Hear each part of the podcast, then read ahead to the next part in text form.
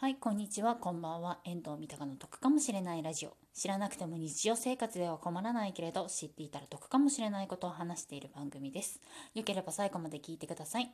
今日のテーマは、賃貸物件借りる際の住宅保険について。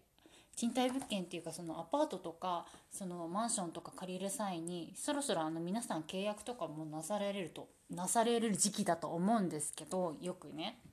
で私管理会社で勤めてるんですけど管理会社でちょっとよくあの入居者さんっていうかこれからその契約した後にあのこう手続きされる入,、えー、と入居申し込み書いてもらった後に契約する際にちょっとよく聞かれることなんですけれども保険っていうのはその管理会社さんが進めてくるっていうかその進めてくるっていうか用意した保険じゃないと絶対ダメですかっていうのをよく聞かれるんですね。ですのでちょっとそれについて今日お話ししたいと思います。で結論から言いますと別に自分で調べて入るの問題ないです。でなんで管理会社が進めてくるかっていうのかっていうと正直言って管理しやすいんですね。っていうのとあとじゃあ全部自分で調べて入ってくださいってなるとあの入ってる本当に入ってるのか入ってないのかっていうのがこっちはちょっと分からなくて実際問題あったのがその入ってます入ってますってずっと言ってたのに全然入ってなかったっていう人とかもいていざ事故が起こった時にちょっと大変だったっていうこともあったので、まあ、ちょっとこう管理しやすいしあの入ってるか入ってないかっていうのがこっちの方で分かるかっていうのでちょっとおすすめさせてもらってるっていう感じなんですね。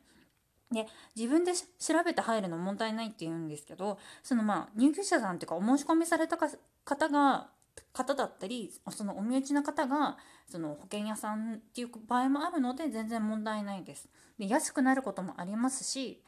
しすごいメリットがあることもいろいろありますので別に自分で調べて入っていただくのは問題ないです。ただ保険に全く入らないっていうのはダメです。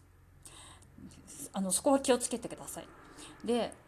でたまにかでたまに心配される方いらっしゃるんですけれどもその保険に入らないってなるとその部屋の契約自体をちょっと断られるんじゃないかなっていうのを心配される方もいると思うんですけどそれはちょっと保険業法的にアウトなんて全然問題ないです。でもしそれでちょっとこの内職指名されたらえ保険業法的にアウトなんじゃないんですか？ってちょっと聞いてみても全然問題ないです。でもし管理会社がちょっとこう用意した保険にもし入る際なんですけれども火災保険なのか地震保険なのかだったりとかちょっとそういうのもよく確認してください。で賠責がいくらで家財がいくらなんですかとかそういうのとかもよく確認した方がいいと思います。で保険ってなんかこうみんなそのこう住宅っていうか多分お部屋の方をみんな重視してるから保険ってなんか結構おざなりになっちゃってる人多いと思うんですけど保険は保険できちんとした契約なんですからそれはそれでちゃんとこういろいろ調べたりですとかちょっとこうお話をよく聞いたりとかもしてください。多分皆さん何か契約される際っていうのはちゃんと調べたりですとかちゃんとこうこれでいいのかなとかっていろいろ比較したりとかしてるのに保険にになった途端に急にこうおざなりになるっていう人多いんですけどちゃんとそこはしてください。はい。でですね自分で調べて自分で加入する際の注意点なんですけど4つお伝えします。でまず1つ目。管理会社に売積最低いくらなのかはいくら入の保険に入ればいいかっていうのをまずは聞いてください。でこれ加入する前に絶対に多分聞いた方がいいと思います。で加入後にあの1回あったんですけど加入後にそのこれですっていうことでそのコピーいただいて見たらあれ足りなくないっていうことでちょっともう一回入り直してくださいっていうこととかも正直あったんですね全然これじゃ足りないよっていう倍積が50万とかそれぐらいしかなかった時があってこれはさすがに足りないよっていう話になってもうちょっともうちょっとちゃんとしたやつ入ってくださいって言われてあちゃんと入ってしてちゃんとしたのに入ってくださいって言ったことがあります。で不安だったら自分で調べたのをこれでいいかっていうのをちょっと加入する前にあのその管理会社さんの方にちょっと一回提出か何かしていただけるとしていただけると助かります。多分それが一番いいと思います。で加入した後なんですけれども2つあポイント2つ目ですね。加入後に保険証書のコピーを提出してください。で言われなくても多分しといた方がちゃんと入ってますよっていうのが安心してもらえると思うんですね管理会社さんの方からですので言われなくてもやっといた方がちょっと無難だと思いますでポイントで次ポイント3つ目なんですけど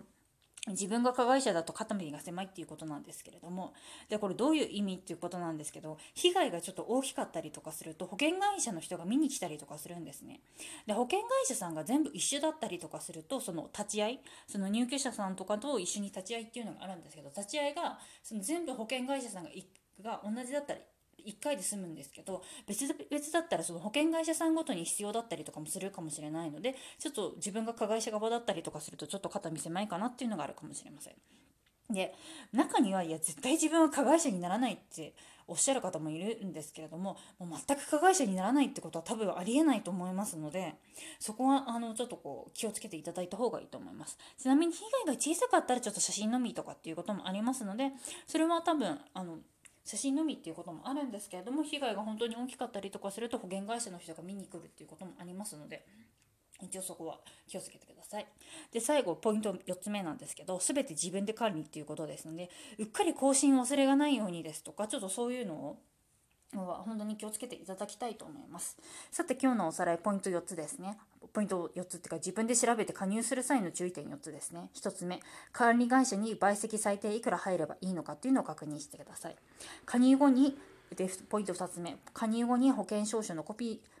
保険証書をコピーして提出。3つ目、自分が加害者だと肩身が狭い。4つ目、すべて自分で管理ということですね。この4つを注意していただいた上で自分で調べて加入していただくっていうのは全く問題ないと思いますので、よければあの自分で調べてみていただけるのもいいかなって思います。まあ、めんどくさければ管理会社さんが用意したやつに入っていただけるのが多分一番無難だと思いますので、まあ、そちらの方もめ面倒くさい人はそれに入っていただければいいと思います。です。あすいません。でずっと説明してなかったんですけど倍積倍積って何ですかって思われる方いらっしゃると思うんですけど倍積に関して言えばググってください。あの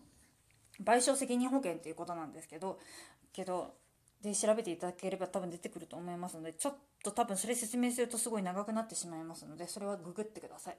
さあ今日これで終わりです最後まで聞いていただいてありがとうございますこちらの番組では賃貸物件に関すること旅行か旅行が旅行に関すること、家計管理に関することを3本柱に得かもしれない情報を話していますので、よければ次回も聞いてください。それでは本日聞いていただいてありがとうございました。ではバイバーイ。